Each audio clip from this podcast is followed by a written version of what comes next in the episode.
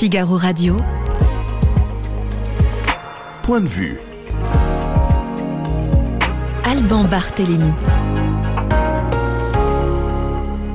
Bonjour à tous, soyez les bienvenus sur Figaro Live et dans Point de vue. Au sommaire aujourd'hui, nous reviendrons tout d'abord sur euh, ce qui s'est passé à l'Assemblée nationale. Motion de censure rejetée, euh, manifestation sauvage dans la rue aussi. Alors le gouvernement est-il dans l'impasse? Bruno Cotresse, euh, chercheur CNRS au CEVIPOF, sera avec nous dans un instant pour en parler. Le 21 mars, ensuite, journée mondiale de la trisomie 21. Pierre-Yves Maillard est médecin généticien. Nous parlerons avec lui de la façon dont ce handicap est perçu et accompagné aujourd'hui dans notre société. Enfin, c'est l'homme de tous les records et de toutes les critiques aussi, Jeff Bezos, le patron d'Amazon. Il vise désormais rien de moins que la conquête spatiale. Euh, nous serons avec Luc Marie pour en parler.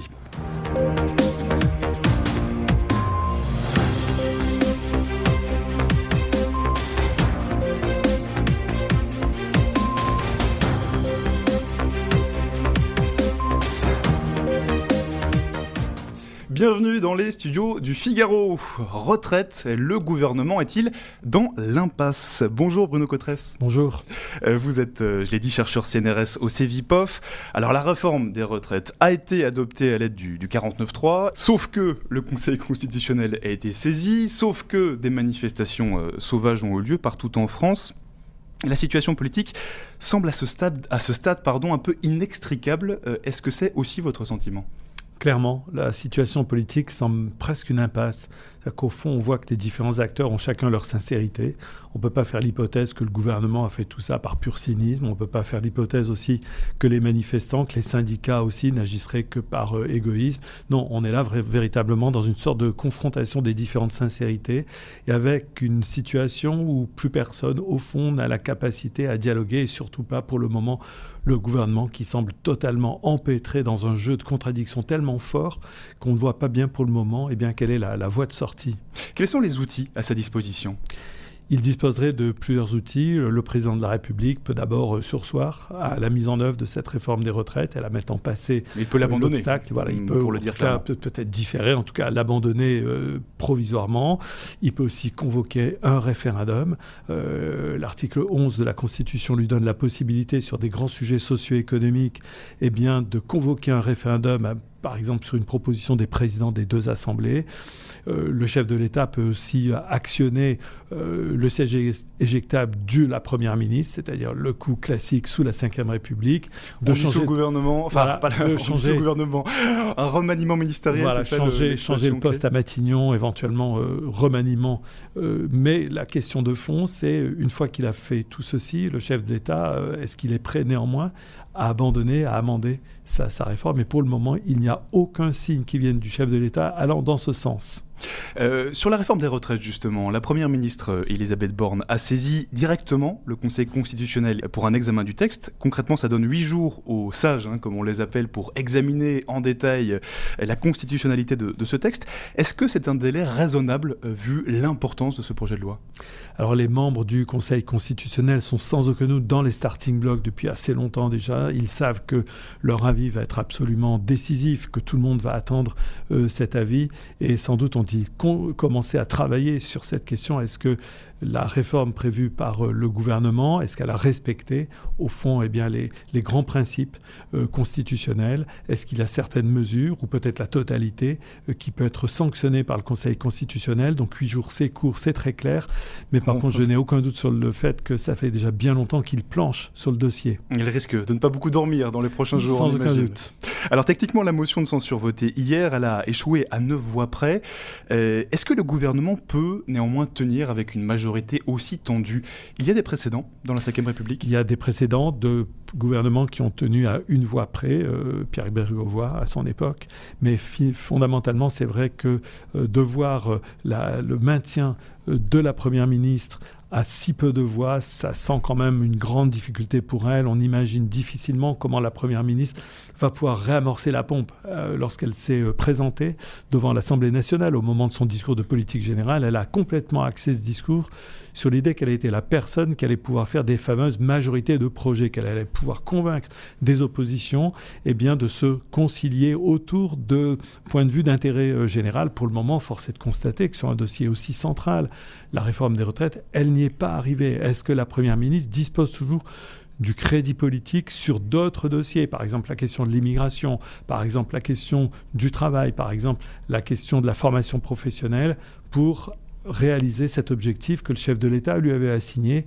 réaliser des majorités, parce qu'elle ne dispose pas de majorité absolue pour le moment. On a posé euh, la question aux internautes du Figaro.fr. Emmanuel Macron doit-il changer de Premier ministre? C'est assez serré d'après euh, nos internautes. C'est non à 53%. techniquement, rien n'oblige Emmanuel Macron à changer de gouvernement à ce stade. Techniquement, absolument rien. pour le moment, la Première ministre a été régulièrement, la confiance, a eu la confiance du Président de la République réaffirmée assez régulièrement. On n'a aucun signe pour le moment qui nous dirait que tant du point de vue des leaders de la majorité que du point de vue de l'Élysée, on aurait envie de changer de Premier ministre. Et c'est vrai que fondamentalement, le problème n'est peut-être pas tellement le titulaire euh, du poste, mais c'est surtout le problème de fond. C'est-à-dire même si on changeait la Première ministre, euh, la nouvelle personne qui va entrer en fonction, elle aura exactement le même problème. Est-ce qu'elle va abandonner cette réforme des retraites? Est-ce qu'elle va l'amender? Donc on reviendrait au point zéro. Bruno Cotresse, euh, parlons un peu du, du 49.3. Il en a beaucoup été question. C'était la centième fois qu'il était utilisé depuis sa création en 1958 c'est un levier qui fait partie des outils à disposition du gouvernement. Pour être clair, c'est un mécanisme légal euh, que le gouvernement a le droit d'utiliser. Totalement constitutionnel, c'est-à-dire on ne peut pas appeler ça techniquement un déni de démocratie. Par contre, c'est toute, toute autre question sur le sens politique de l'usage de ce 49.3. Le 49.3 a été conçu au début de la Ve République dans une perspective un petit peu différente à l'époque. Euh, il n'y a pas de majorité absolue non plus, mais surtout il y a cette conception très gaulienne, vous savez, qui est l'appel direct du chef de l'État au peuple souverain, avec l'idée que peut-être l'Assemblée nationale pourrait entraver ce dialogue direct, d'où l'idée... Le principe de, la Ve République, vraiment. Voilà, le président de la peuple. D'où l'idée de doter le chef de l'État et l'exécutif de différents outils constitutionnels permettant au fond de, venir à bout de, de leurs intentions. Donc techniquement, euh, on peut l'utiliser, le 49.3, on pourrait encore l'utiliser, mais sur la signification politique que cela a, sur la façon dont c'est perçu, c'est là que ça coince, si je, C'est devenu très compliqué. Il y a eu une réforme constitutionnelle en 2008 qui fait qu'on ne peut plus utiliser le 49.3 que sur les projets de loi de finances ou de finances de la sécurité sociale de nombreuses fois, où on ne peut l'utiliser en dehors de ça qu'une seule fois par session. Donc on voit que le législateur lui-même s'était saisi de l'idée de dire on ne peut pas, dans une démocratie moderne et d'aujourd'hui, gouverner de cette manière. Et c'est vrai qu'Elisabeth Borne, en même pas un an, même pas un an à Massignon, elle est numéro 2 du classement de l'utilisation du 49.3 sous la Ve République. Est-ce que ça peut continuer comme ça? Hmm. Il y a quelques jours, une enquête réalisée par euh, l'Institut Opinionway pour le CEVIPOF euh, soulignait que les Français sont particulièrement suspicieux et méfiants envers les institutions. Alors vous avez beaucoup travaillé euh, à cette enquête. ce n'est pas un phénomène nouveau, la défiance des Français vis à -vis des institutions? Non, ce n'est pas un, phénomène nouveau. C'est vrai qu'il a atteint au cours des dernières années euh, des niveaux extrêmement élevés, je dirais même carrément voire inquiétants. Au moment de la crise des Gilets jaunes, on est tombé à un niveau tellement bas de confiance politique que nous, les chercheurs, on se disait, si on tombe plus bas, c'est véritablement tout l'édifice démocratique qui commence à véritablement euh, euh, vriller. Donc là, on est revenu cette année à des niveaux qui sont bas, très bas, proche de la crise des Gilets jaunes pour certains de nos indicateurs. Il y a là un véritable souci. C'est vrai que ça ne date pas euh, d'hier. Il y avait une parenthèse durant le Covid, de manière assez étrange. Euh, durant le Covid, les Français avaient comme retrouvé une forme de confiance dans les Et oui, parce que pendant le Covid, nous avons eu, euh, même malgré les difficultés au tout début du Covid, on a eu la preuve, d'une certaine manière, que le politique agissait qu'il était protecteur, qu'il mettait en œuvre des politiques publiques qui avaient finalement un effet. On a vu qu'à un moment donné, il y a eu un coup d'accélérateur sur la vaccination qui a donné des effets. Et donc, beaucoup de Françaises et de Français tirent la conclusion qu'à ce moment-là, le politique, en situation de crise majeure, il agit. Et là, on est revenu, d'une certaine manière, à un niveau ordinaire de perception de la politique, c'est-à-dire un niveau extrêmement déçu, euh, euh, avec des Françaises et des Français qui, qui voient l'univers de la politique comme un univers lointain, pas empathique, tourné uniquement vers lui-même, incapable de régler des problèmes, avec le sentiment qu'on est dans une sorte de, vice sans fin de problèmes qui est en plus toujours tourné dans le même sens. On va demander toujours aux citoyennes, aux citoyens de faire des efforts. Oui, ça va même euh, assez loin, c'est assez inquiétant. Dans, dans, cette enquête que vous avez, euh, à laquelle vous avez contribué, euh, près des deux tiers des Français qui y sont interrogés, ils considèrent que la démocratie ne fonctionne pas bien. et c'est même un chiffre qui est en augmentation, c'est ce que vous expliquez. Vous savez, ça c'est un indicateur que les chercheurs du monde entier, du monde entier posent. Et quand on compare la France d'abord aux pays de l'Union européenne et puis même de manière internationale, on voit que la France ne joue pas du tout en première division de ce point de vue-là. La perception qu'ont les Françaises et les Français, c'est effectivement un système démocratique qui est un peu à bout de souffle. On voit qu'il y a de multiples signaux euh, euh, que la Ve République envoie. Notre système institutionnel a vieilli. Voilà. Elle a plusieurs euh, décennies, elle a pu résister à de très nombreuses crises, mais globalement, elle a vieilli dans un univers qui aujourd'hui est un univers avec beaucoup de nouvelles demandes exprimées euh, par la société, euh, que ce soit la société civile, que ce soit les citoyens, une demande de dialogue, de prise en compte des points de vue, de respect de la parole. Et vous savez, aujourd'hui, on est dans une situation politique où l'élection à elle toute seule ne suffit plus à régler cette grande question qui est quel est le choix social dominant que se donne la société pour 4-5 ans? Bruno Cotresse, alors les émeutes c'est encore autre chose, mais il y a d'un côté la crise politique, euh, on est en train d'en parler, euh, voilà, on comprend bien le problème qu'a Emmanuel Macron euh, aujourd'hui avec cette réforme des retraites. Est-ce qu'on peut aussi parler aujourd'hui de crise institutionnelle? Oui, on peut parler d'une crise qui est devenue une crise politique systémique. C'est-à-dire, on voit que tous les deux ans, tous les deux, trois ans, à nouveau, cette question se pose à nouveau. Donc on peut parler maintenant d'une crise structurelle, d'une véritable crise politique structurelle. Nos institutions donnent le sentiment qu'elles ne sont plus exactement adaptées à l'époque que nous vivons, où tout va vite, d'une certaine manière, où il y a beaucoup de demandes qui s'expriment dans, euh, venant de la société. Et effectivement, on peut parler d'une crise politique. Alors évidemment, il ne faut pas non plus avoir une tableau complètement euh, noirci. Hein. les, et les, choses qui fonctionnent. Mais bien sûr, les Françaises et les Français continuent, elles, fonctionnent. Mais bien sûr, continuent d'être globalement très attachés aux principes de base de la démocratie représentative. Il y a un petit courant dans l'opinion publique qui voudrait euh, un peu d'autorité, qui est en demande de plus d'efficacité, ça c'est certain, même qui est capable de dire dans notre enquête, moins de démocratie pour plus d'efficacité, ça pourrait être intéressant. L'armée qui dirige le pays, ça pourrait être intéressant également, mais ça c'est résiduel. Il y a une énorme aspiration démocratique dans le pays, et vous savez, nos dirigeantes et nos dirigeants, ils ont un enjeu considérable devant eux, mais en même temps très motivant, qui est faire quelque chose de cette demande et projeter le pays vers quelque chose de positif. Mm. Alors vous n'avez pas de, boule de cristal, bien sûr, Bruno Cotresse, mais euh, est-ce que vous pensez que euh, cette crise pourrait amener à un changement de fonctionnement euh, de nos institutions? En tout cas, il faut souhaiter que de toutes ces crises, euh, Gilets jaunes, euh, et puis encore aujourd'hui, que de toutes ces crises sorte effectivement quelque chose qui soit de l'ordre de la proposition. Peut-être qu'il serait temps dans le pays d'avoir un peu ce qu'ont fait différentes autres démocraties. Je pense à des démocraties dans l'univers, on va dire anglophone, le Royaume-Uni, la Nouvelle-Zélande, l'Australie se sont engagés dans ce qu'ils ont appelé des audits démocratiques, c'est-à-dire d'aller passer en revue leurs institutions, leurs mécanismes démocratiques pour voir qu'est-ce qui fonctionne, qu'est-ce qui ne fonctionne pas, qu'est-ce qui marche à l'étranger, qu'est-ce qu'on pourrait mieux faire. Et nous avons terriblement besoin d'une phase effectivement de grande réflexion sur notre système institutionnel. Il y a autre chose que je voulais voir avec vous, euh, Bruno Cotresse. Euh, on a beaucoup critiqué ces derniers jours le manque de courtoisie, euh, les noms d'oiseaux échangés entre les députés dans l'hémicycle durant les débats. Ce n'est pas une nouveauté, ceci dit, euh, ce chahut à l'Assemblée nationale. Non, ce n'est pas une nouveauté. La vie parlementaire a toujours été, au fond, ça fait partie de la théâtralité de la vie parlementaire, que les parlementaires s'opposent beaucoup, s'invectivent, se traitent de tous les noms. Est-ce que le débat n'était quand même pas plus qualitatif euh, Mais, voilà, il y a une époque où il y avait, euh, sans aucun doute, beaucoup plus, on va dire, de civilité démocratique dans nos assemblées. Aujourd'hui, on a effectivement des signaux qui sont assez inquiétants de manque de civilité. Et nous, ce qu'on sait, les chercheurs, c'est que quand on fait la corrélation entre le manque de civilité de la vie politique et l'attitude des citoyens, on voit que les citoyens, quand ils regardent ça, ils disent mais pourquoi moi je me comporterais bien si eux ne se comportent pas bien?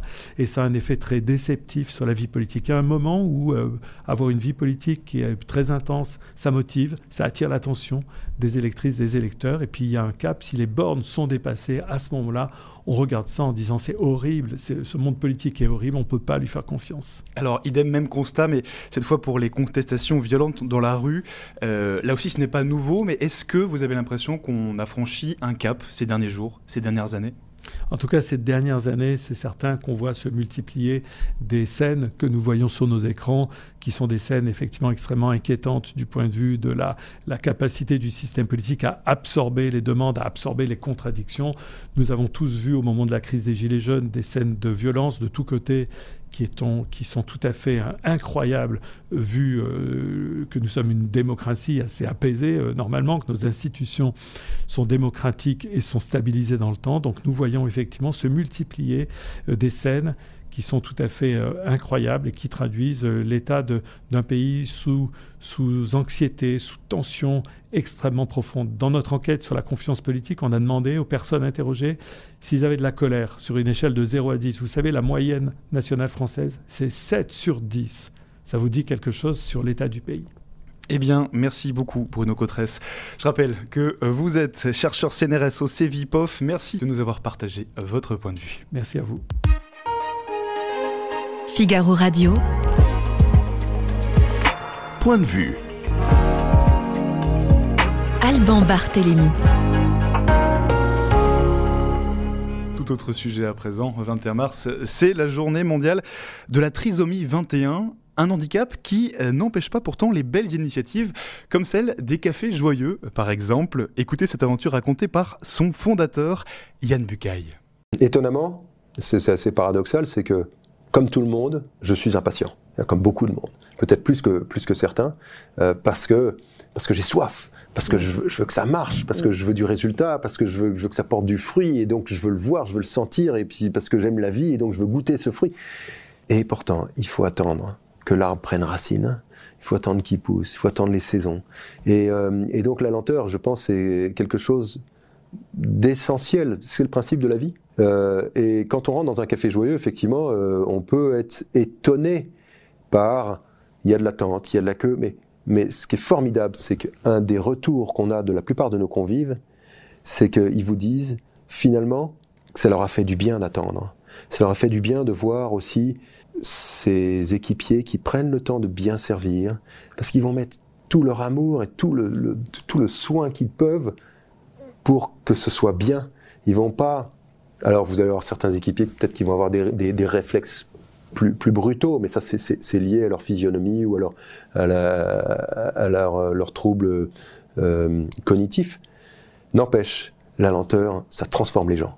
Et c'était Yann Bucaille, le fondateur des Cafés Joyeux. Bonjour Pierre-Yves Maillard. Bonjour, euh, Alban Barthélémy. Vous êtes euh, médecin généticien, également membre de la fondation Jérôme Lejeune. La trisomie 21, on dit aussi euh, syndrome de Down, je crois. concrètement, c'est avoir un chromosome 21 en plus, c'est-à-dire 3 au lieu de 2. cela a pour conséquence un handicap intellectuel. Est-ce que les raisons de ce syndrome sont connues aujourd'hui? Eh bien, les raisons de, de l'apparition de ce syndrome oui, sont, sont connus. Il y a eu pas mal de, choses mises en évidence, en, particulier par euh, l'équipe du professeur euh, Jérôme Lejeune, du coup, qui a été avec son équipe euh, découvreur de, la, de ce troisième chromosome en plus. Du coup, c'était cette première maladie génétique qui a pu être diagnostiquée. et c'est un petit peu dans cette lignée de, du professeur Jérôme Lejeune, de son équipe. il était à la fois médecin-chercheur, est généticien et c'est un petit peu dans sa lignée que, que l'Institut Jérôme Lejeune existe pour euh, accompagner ses patients, les soigner. Euh, Donc ça, c'est le professeur Jérôme Lejeune qui a, et ses équipes bien sûr, qui ont découvert quelque part, qui ont découvert la trisomie 21, en tout cas ce qui se passait derrière ce handicap. Est-ce que la recherche a beaucoup progressé ces dernières années pour mieux comprendre l'origine de ce handicap? Oui, la recherche, c'est vrai. De quelle façon? La recherche, c'est vrai, en génétique a énormément euh, évolué de, par déjà, il y a, plusieurs décennies par, euh, la découverte des, chromosomes, de la trisomie 21, puis petit à petit, euh, regarder avec plus de finesse ces chromosomes, un peu comme une grande, cette carte d'identité qui est comme un fil de, un fil de laine organisé sous forme de pelote que sont les chromosomes.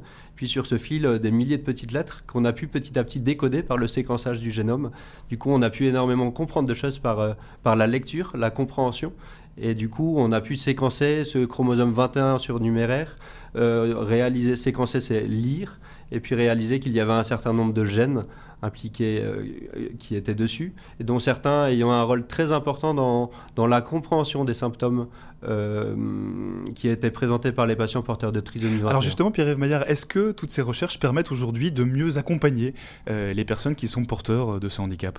Eh bien, on fait de notre mieux. La recherche ne va pas assez vite et mais, oui, euh, clairement, euh, l'espérance de vie de, ces personnes a, a, beaucoup, euh, a beaucoup augmenté en, peu d'années. et puis par la connaissance de ces gènes, nous avons compris leur rôle dans cette construction que nous sommes, leur rôle dans le neurodéveloppement, notamment des gènes très importants comme le gène APP ou CBS impliqué dans la maladie d'Alzheimer, dont malheureusement nos patients euh, développe précocement euh, cette pathologie, ou un autre gène, le gène DIRC1A, impliqué dans le neurodéveloppement et les maladies immunitaires, auto-immunes, dont malheureusement nos patients sont, sont, sont atteints quelquefois. Mm. quand on est porteur d'un handicap comme la trisomie 21, est-ce que c'est difficile aujourd'hui de s'intégrer dans la société, de s'intégrer sur euh, le marché de l'emploi par exemple? Est-ce que c'est difficile? Oui, il y, a, ils ont, il y a des difficultés. Euh, il y a des difficultés qu'on arrive à, accompagner. Il y a eu, euh, de même que la, recherche et l'accompagnement médical a énormément progressé, de même l'inclusion euh, et le regard de la société sur, sur ces personnes a énormément changé, pas assez encore. Ça, vous l'avez constaté concrètement avec la Fondation Jérôme Lejeune, ce changement de regard de la société sur les personnes atteintes de trisomie 21 Oui, c'est ce qui est vraiment intéressant, c'est que nous avons un, grand nombre de patients euh, que l'on accompagne dès leur naissance. Euh, jusqu'à jusqu'à jusqu'à de façon bien plus tardivement je parle voilà je parle au nom de l'équipe de l'institut on est une, une dizaine de médecins euh, il y a des pédiatres des généticiens comme c'est mon cas, des médecins généralistes, des gériatres. Du coup, on avait vraiment une vue d'ensemble et c'est vrai que le, ce que nous rapportent les, les, parents et la famille de patients euh, de 40-50 ans euh, nous disent qu'ils ont eu de vraies difficultés et que ce regard a changé petit à petit, mais on a encore beaucoup de chemin à parcourir, euh, ce regard d'accepter, d'accompagner, d'accueillir ces enfants à la naissance et puis dans leur accompagnement. Alors parce que concrètement, euh, là, on, voyait il y a quelques instants le fondateur des Cafés Joyeux, euh, oui, euh, ces cafés qui engagent spécifiquement des personnes porteuses de, trisomie 21. Cela dit, est-ce qu'il y a beaucoup d'autres entreprises qui, elles aussi, font l'effort de s'adapter et d'engager des personnes atteintes de handicap? Alors oui, oui, il y en a beaucoup, mais nous, avons beaucoup de patients et, un, grand nombre n'ont pas encore cette inclusion professionnelle leur place, mais malgré tout, il y a des initiatives il y a euh, oui, euh, oui, des entreprises qui les accueillent, en particulier toutes ces entreprises où il y a le lien humain, euh, parce que nos patients, ces personnes, ont, un vraiment, ont de vrais talents pour, pour créer du lien humain tout ce qui est ben, comme, comme les cafés joyeux de, Yann Ducaille, le contact avec, avec les, clients dans un restaurant, tout le contact clientèle.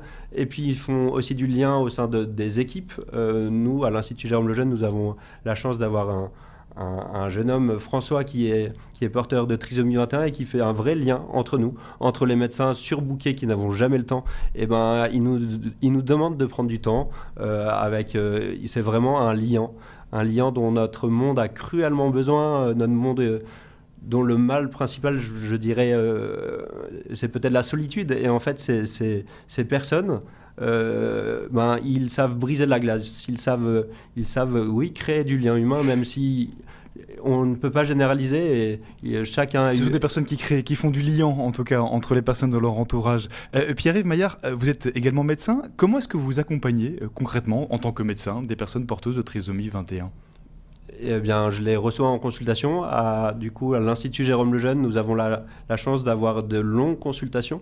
Cet institut est complètement privé. Du coup, il est financé à, aux trois quarts. Et vous les accompagnez de, quelle façon, je veux dire?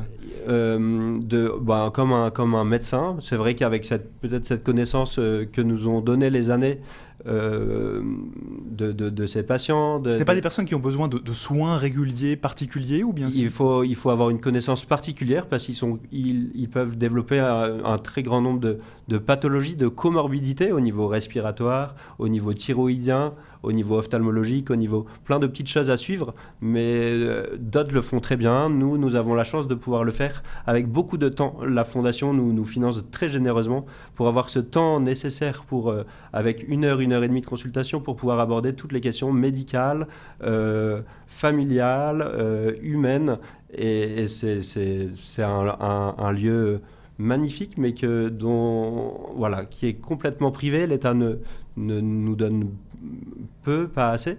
Et c'est grâce à la générosité des donateurs de la Fondation que nous pouvons faire ça.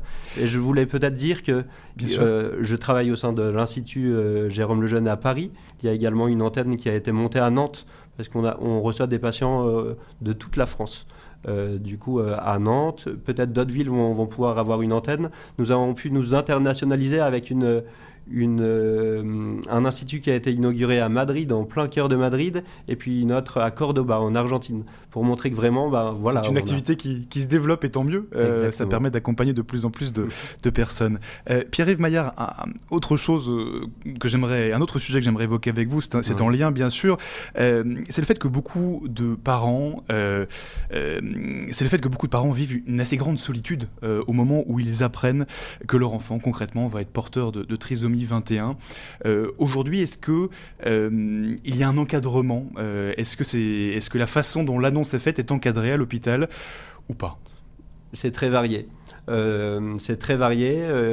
il faut, c'est sûr que cette annonce qui peut être à la naissance ou pendant la grossesse, les mots utilisés sont, sont très importants et les médecins ne prennent peut-être pas assez le temps en tout cas, ce qui est important, c'est, et c'est, là toute la beauté de cette, de cette journée de sensibilisation, c'est le fait de connaître. Parce que comme souvent, euh, la peur disparaît quand, on connaît. Et le fait de connaître, de mettre des visages, de mettre des histoires, ça permet de, réaliser que non, ce n'est pas un chemin facile, il y a des difficultés. Oui, avoir un enfant porteur de trisomie 21, c'est, c'est de l'énergie, c'est de l'organisation en plus, j'imagine. Oui, même si ça amène d'autres choses Il y a euh, des difficultés, mais aussi beaucoup de joie. Et c'est vrai que j'ai la chance de dire que, que je côtoie tous les jours en recevant des consultations, en, recevant les, patients et leurs familles, je côtoie des héros du quotidien.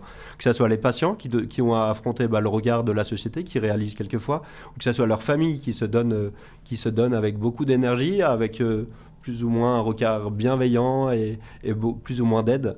Mais en tout cas, oui. Je, Puisque vous parlez d'aide, là aussi. Je, leur rends hommage aujourd'hui. Mmh.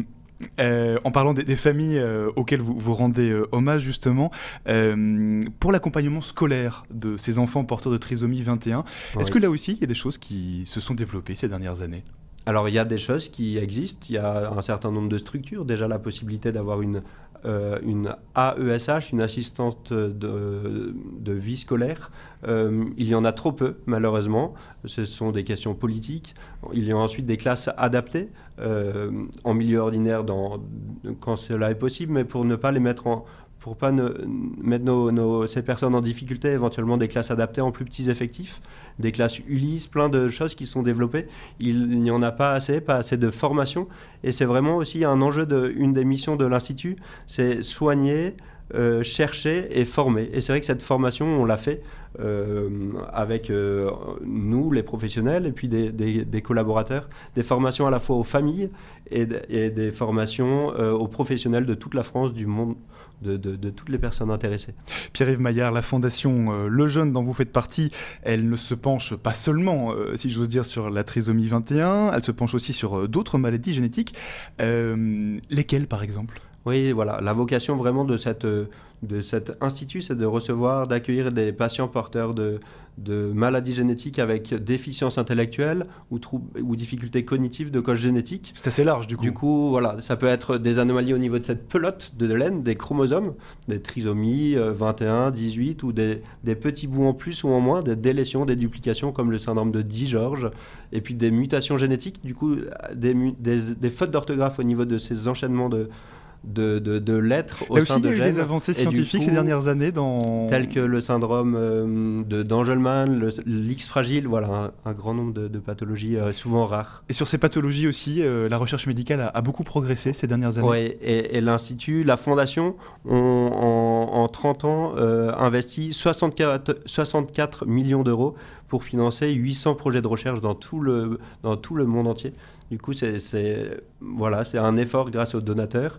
Euh, c'est un effort euh, voilà, qui est fait. On, est un, gros financeur privé et puis des, organismes d'État le font. La France peut pas assez, mais par exemple les États-Unis ont énormément investi euh, dans la recherche sur la trisomie 21 et c'est passionnant. C'est voilà, on, a, on, on défriche beaucoup de choses, on comprend énormément de choses et il faut espérer que cette découverte soit vraiment au service du patient pour mieux les accompagner. Mm. Euh, Pierre-Yves Maillard, je l'ai dit, je dit en commençant ce, sujet, c'est la journée mondiale de la trisomie 21.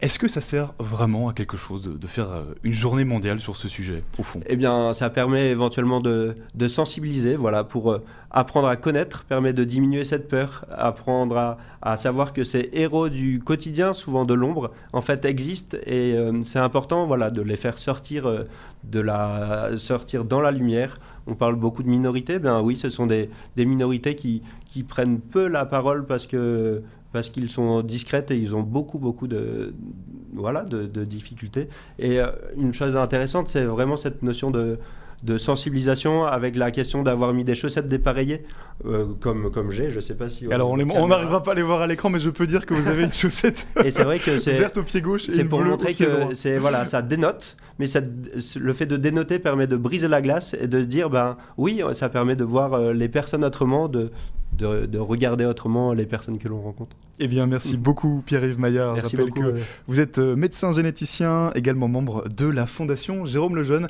Merci de nous avoir partagé Un grand merci pour votre, accueil. Figaro Radio. Point de vue. Alban Barthélémy. C'est l'homme de tous les records dont nous allons parler à présent. L'homme de tous les records, de tous les défis et aussi de toutes les critiques. Jeff Bezos est le grand patron d'Amazon, le fameux site de e-commerce mondialement connu. Mais il a désormais un autre objectif. Jeff Bezos, c'est la conquête de l'espace. I'm excited to announce that we have put together a national team to go back to the moon. And if you could put up that slide. Uh, Blue Origin is the prime contractor. Lockheed Martin is building the uh, Ascent stage. Uh, Northrop Grumman is building the transfer element. And Draper is doing the GNC. We could not ask for better partners. Blue Origin is going to, in, in addition to being the prime, is going to build the descent element. So anyway, this is a national team for a national priority. Uh, we could I could not be more excited to be doing it with these partners. And this is the kind of thing, it's so ambitious. It needs to be done with partners. This is the only way to get back to the moon fast. And this time we're going back to the moon, and we're not going back to the moon to visit, we're going back to the moon to stay. Qui est vraiment Jeff Bezos? C'est la question que nous posons à présent. Bonjour Luc-Marie. Bonjour Alban. Vous êtes euh, historien et auteur de euh, ce livre. Ça s'appelle Jeff Bezos d'Amazon à la conquête de l'espace et c'est publié aux éditions de, l'Archipel.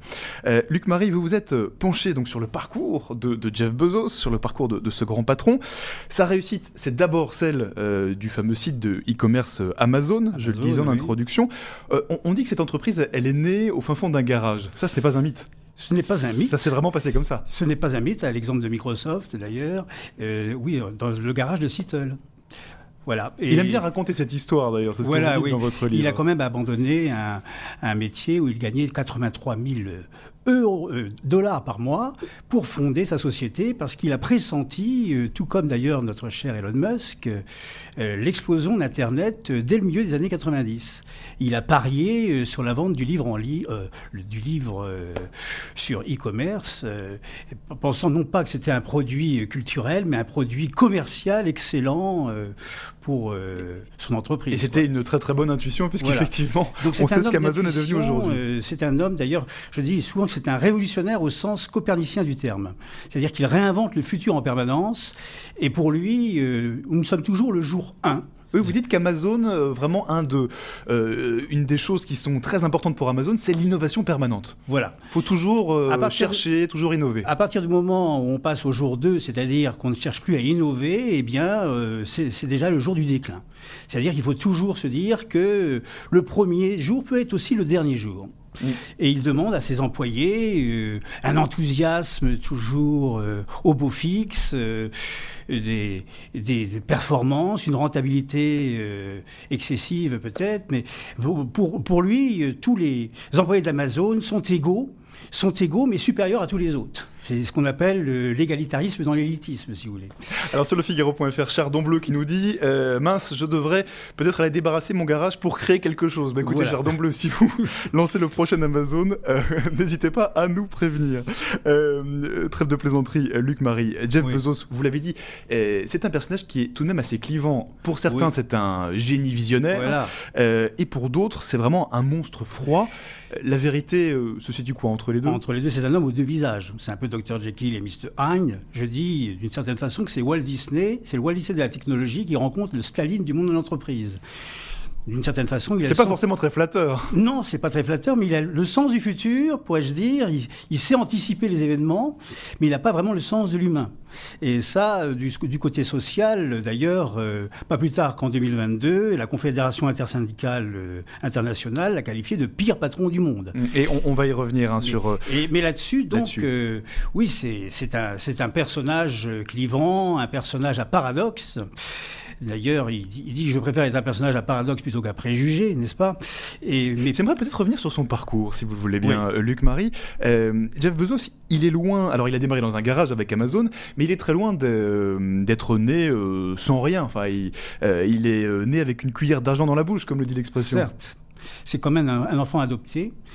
Bezos, le vrai nom c'était Jorgensen, il a été adopté à l'âge de 4 ans par un immigrant, un immigrant cubain qui était ingénieur de profession, mais c'était aussi quelqu'un de surdoué. Il a, il, a, il a effectué des études brillantes, il a décroché ce qu'on appelle le chevalier d'argent euh, au lycée Palmetto de Miami, c'était à l'âge de 18 ans, et déjà il faisait des grands discours sur le futur, sur le futur spatial.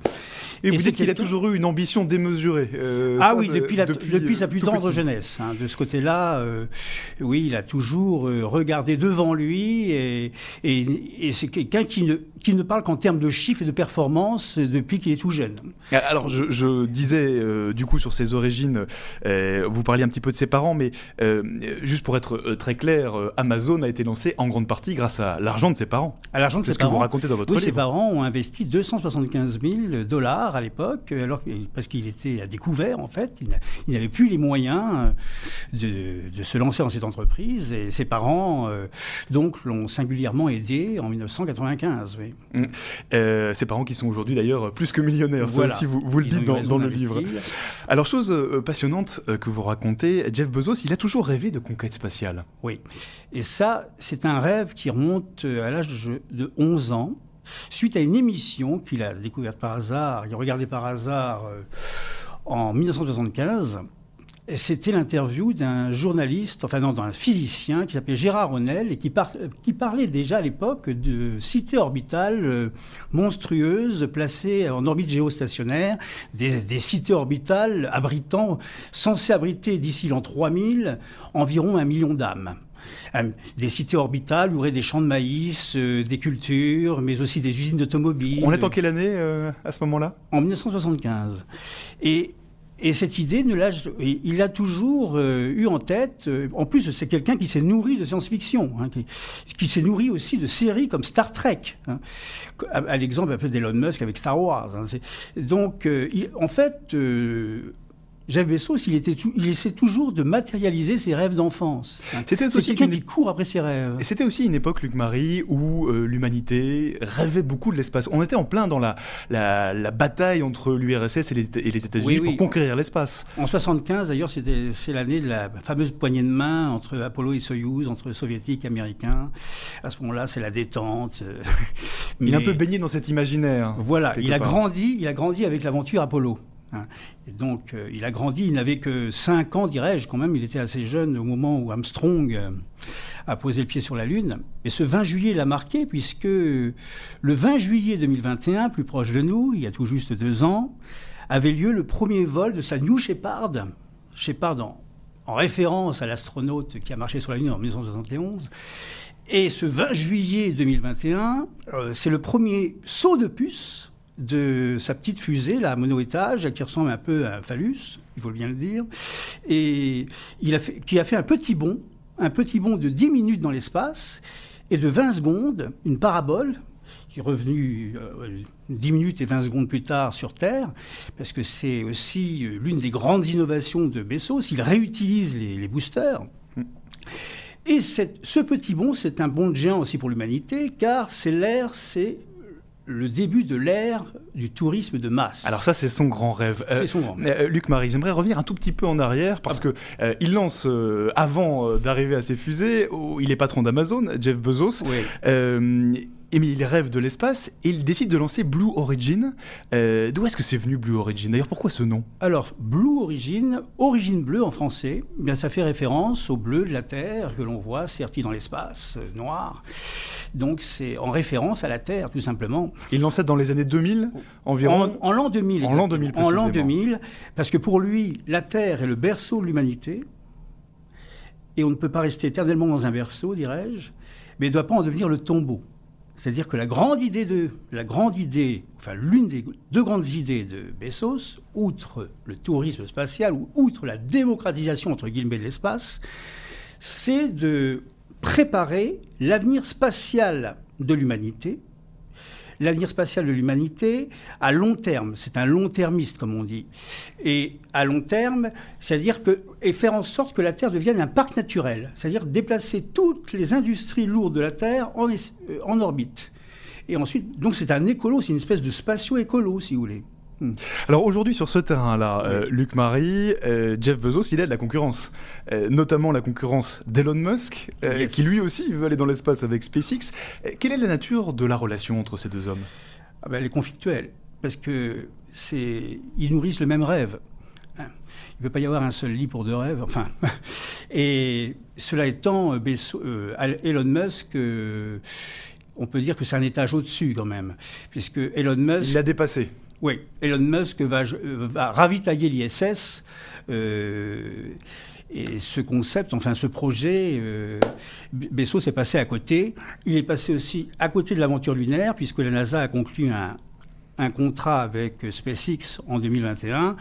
Et euh, Jeff Bezos a dû- Il a un peu passé à côté. Enfin, Voilà. euh, ça n'a pas ne marché. décolère pas depuis, euh, on veut beaucoup à Elon Musk. Enfin, il, il n'ambitionne pas les mêmes choses euh, au à long terme pour l'espace. Jeff Bezos veut seulement déplacer toute l'humanité dans l'espace. Seulement, Trois fois rien. Lui, Elon Musk veut changer de planète. Il veut élargir le monde pour mieux le sauver. Il veut, il va aller sur Mars. Ce n'est pas l'ambition. L'ambition de Bezos n'est pas d'aller explorer d'autres mondes, d'autres euh, d'au- d'autres planètes du système solaire, c'est seulement de transporter l'humanité dans l'espace. Voilà. Cela dit, est-ce que cet objectif-là, euh, Hmm. aujourd'hui, d'aller dans l'espace, d'envoyer l'humanité dans l'espace, c'est une réalité? Parce que Blue Origin, euh, Ouais. ce fameux projet de Jeff Bezos, ça fait plus de 10 ans qu'elle existe. Les réalisations concrètes aujourd'hui, Ben, les réalisations concrètes, pour l'instant, c'est le tourisme. C'est quelques sauts de puce. Mais, mais il faut attendre, il faut être patient. Patience dans l'azur, disait Hubert Reeves. Non, ces projets, euh, c'est pas avant, il les connaîtra pas de son vivant, visiblement. hein. Ce sera pas avant le 22e ou 23e siècle. Encore une fois, c'est quelqu'un qui ne raisonne pas, euh, qui n'anticipe pas le futur en termes de siècle, mais en termes de millénaires. hein, qui, voit l'avenir à long terme. Et pour sauver l'humanité, pour lui, il n'y a pas d'autre euh, d'autre voie que de quitter la Terre. C'est ça. Euh, Cela dit, Luc Marie, est-ce que Jeff Bezos n'est pas un peu habitué euh, au coup d'éclat, euh, aux grandes déclarations, aux grands Ouais. rêves, euh, sachant que derrière ça ne suit pas forcément. Euh, je vous prends un exemple à la COP 26 à Glasgow, il avait déclaré qu'Amazon n'émettrait plus de gaz carbonique en 2040. Ah oui. Là, pour autant, Amazon est toujours un des plus grands pollueurs de la planète, il n'y a rien qu'à bouger. Oui, ils, ils émettent 60 millions de tonnes de gaz carbonique par an, c'est plus que la Bolivie. hein. Et ne serait-ce que le voyage dont je parlais tout à l'heure du 20 juillet, du 20 juillet 21, chaque passager de la douche éparde a, a émis 75 de tonnes de CO2 en, en l'espace de 10 minutes, ce qui correspond aux émissions de, de gaz carbonique que, que produisent un milliard de terriens en l'espace d'un an.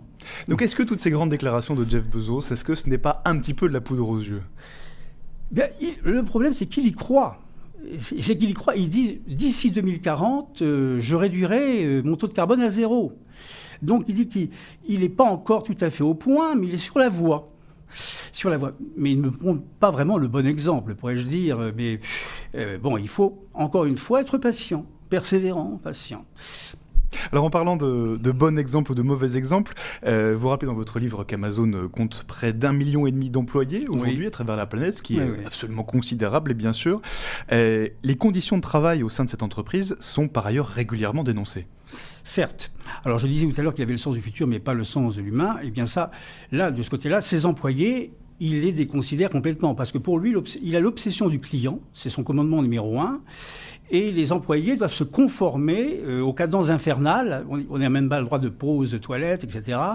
Euh, aux cadences imposées par la direction. Oui, tout est chiffré, tout est chronométré dans l'entreprise de Jeff Bezos. Tout est observé au scanner, euh, pas de perte de temps. et Enfin, il a, il a quand même des méthodes aussi de recrutement assez singulières, dirais-je. Ne serait-ce que lorsqu'il recrute un futur employé, il pose des questions du style euh, combien y a-t-il, euh, d'après vous, de stations essence dans New York Ou alors, l'univers est-il fini ou infini? Et peu importe la réponse du futur employé, ce qui compte, c'est sa réaction et sa façon de se sortir de ce guépier. C'est le raisonnement qui compte. Voilà. Et d'ailleurs, euh, autre chose, c'est que pendant ces réunions, il y a aussi, dit-on, alors là, je ne sais pas si c'est une rumeur ou non, mais un fauteuil réservé, un fauteuil vide réservé aux consommateurs. Car euh, le consommateur, pour lui, c'est l'objectif numéro un. Il faut toujours faciliter la vie du consommateur. Le client est plus important que, ses employés, on peut dire voilà. ça. Ses employés, ce sont des, pièges jetables. Si vous n'êtes pas d'accord, euh, en fait, Amazon, tu l'aimes ou tu la, tu l'aimes ou tu la quittes. Voilà. Euh, en janvier euh, dernier, Amazon avait annoncé près de 18 000 suppressions de postes à travers le monde. le géant de l'e-commerce a annoncé hier 9 000 départs supplémentaires. Est-ce à dire que c'est un début de déclin pour Jeff Bezos? Non, ce n'est peut-être qu'un petit creux de la vague dû aux événements géopolitiques, comme en 2022 l'invasion de l'Ukraine, qui a augmenté singulièrement les prix de l'énergie, donc les, ménages ont moins consommé, et puis euh, toute cette entreprise Amazon, il y a beaucoup de transport, euh, etc. Donc euh, il a fallu réviser à la baisse le chiffre d'affaires. Mais le chiffre quand même d'affaires de 2022 s'élevait encore à plus de 540 milliards de dollars. Ça reste assez confortable. Il est vrai quand même que Bezos a perdu 80 milliards de dollars en 2022. Et enfin, pour le rassurer, euh, euh, Elon Musk a à peu près effectué la même chute. L'année 2022 n'a pas été euh, très, enfin, très bonne pour les milliardaires. Une affaire de, contexte donc aussi. Luc Marie, quels sont, quels sont ses, prochains, ses prochains objectifs à Jeff Bezos? Bah, ses prochains objectifs. Alors, il a euh, encore un objectif assez singulier, euh, ça, rentre dans le cadre du long-termisme. Euh, c'est-à-dire qu'il veut construire une horloge souterraine au fin fond du Texas. Mais une horloge souterraine que ne, pourront pas visiter les touristes, un peu très difficile d'accès très difficile d'accès, une horloge qui durera 10 000 ans et le coucou sortira à peu près tous les 1000 ans. Il veut la mettre à l'abri des pillards, mais en fait, c'est une espèce de témoignage à laisser à nos lointains descendants de l'an 10 000, 12 000. pourquoi faire ça? Juste pour laisser une trace quelque Une trace, une trace, parce que ce sera l'horloge Jeff Bezos, hein, ce sera la longue no. Et là encore, euh, il, a, il, a, conçu ce projet avec... Euh, c'est pour devenir éternel, en fait. Après avoir jonglé avec l'infiniment grand, maintenant, il jongle aussi avec le temps. Mais c'est pour de, même ces années euh, sur son, ces années sur ses bulletins de notes, il, ne met pas. Nous sommes en 2022, en 2023, mais en zéro 2023. Voilà. C'est. Donc il essaie d'anticiper le, temps long. Voilà, le temps long. Parmi, euh, dans votre livre, vous racontez un peu son parcours, vous redites, enfin, vous refaites un peu la liste de toutes les innovations euh, qu'a permis Amazon euh, et dont Jeff Bezos est à l'origine. Il y a quand même eu quelques échecs. Il y a parlé du, du, fameux Firephone, par exemple. La Firephone, ben oui, parce qu'il y avait déjà de la concurrence et puis c'était trop compliqué. Et il y a quand même eu le succès d'Alexa, euh, l'assistante vocale, le succès aussi de la Lisa Kindle. Et, mais évidemment, euh, tous ces parcours aussi ne sont pas parsemés que, que de réussite. Hein, Le premier, d'ailleurs, euh, Elon Musk dit qu'on se nourrit aussi de ses échecs, euh, mais il ne faut jamais... Euh, il ne faut jamais démissionner face à l'échec. Toute dernière chose, toute dernière question, Luc Marie, Jeff Bezos aujourd'hui, il n'est plus techniquement à la tête d'Amazon. Certes, bah oui, parce qu'il a décidé de se consacrer pleinement à l'espace, encore une fois, sa passion de jeunesse. La boucle est bouclée, vous voyez. Et... Il est aujourd'hui patron de, Blue Origin, mais, il garde tout de même un œil sur euh, le développement il garde un œil, oui. D'ailleurs, depuis qu'il a quitté Amazon, dirais-je, c'est là que Amazon a périclité. Donc, il serait peut-être temps qu'il la reprenne en main. Et qu'il revienne. Et qu'il revienne. À la tête d'Amazon. Eh bien, merci beaucoup, euh, Luc Marie. Euh, je rappelle que vous êtes euh, historien et auteur de ce livre que j'ai dans les mains. je vous redonne son titre. C'est Jeff Bezos d'Amazon à la conquête de l'espace. vous racontez un petit peu le, parcours de Jeff Bezos et comment il en est arrivé là aujourd'hui. Merci de nous avoir eh raconté ce soir cette histoire. Interviewé.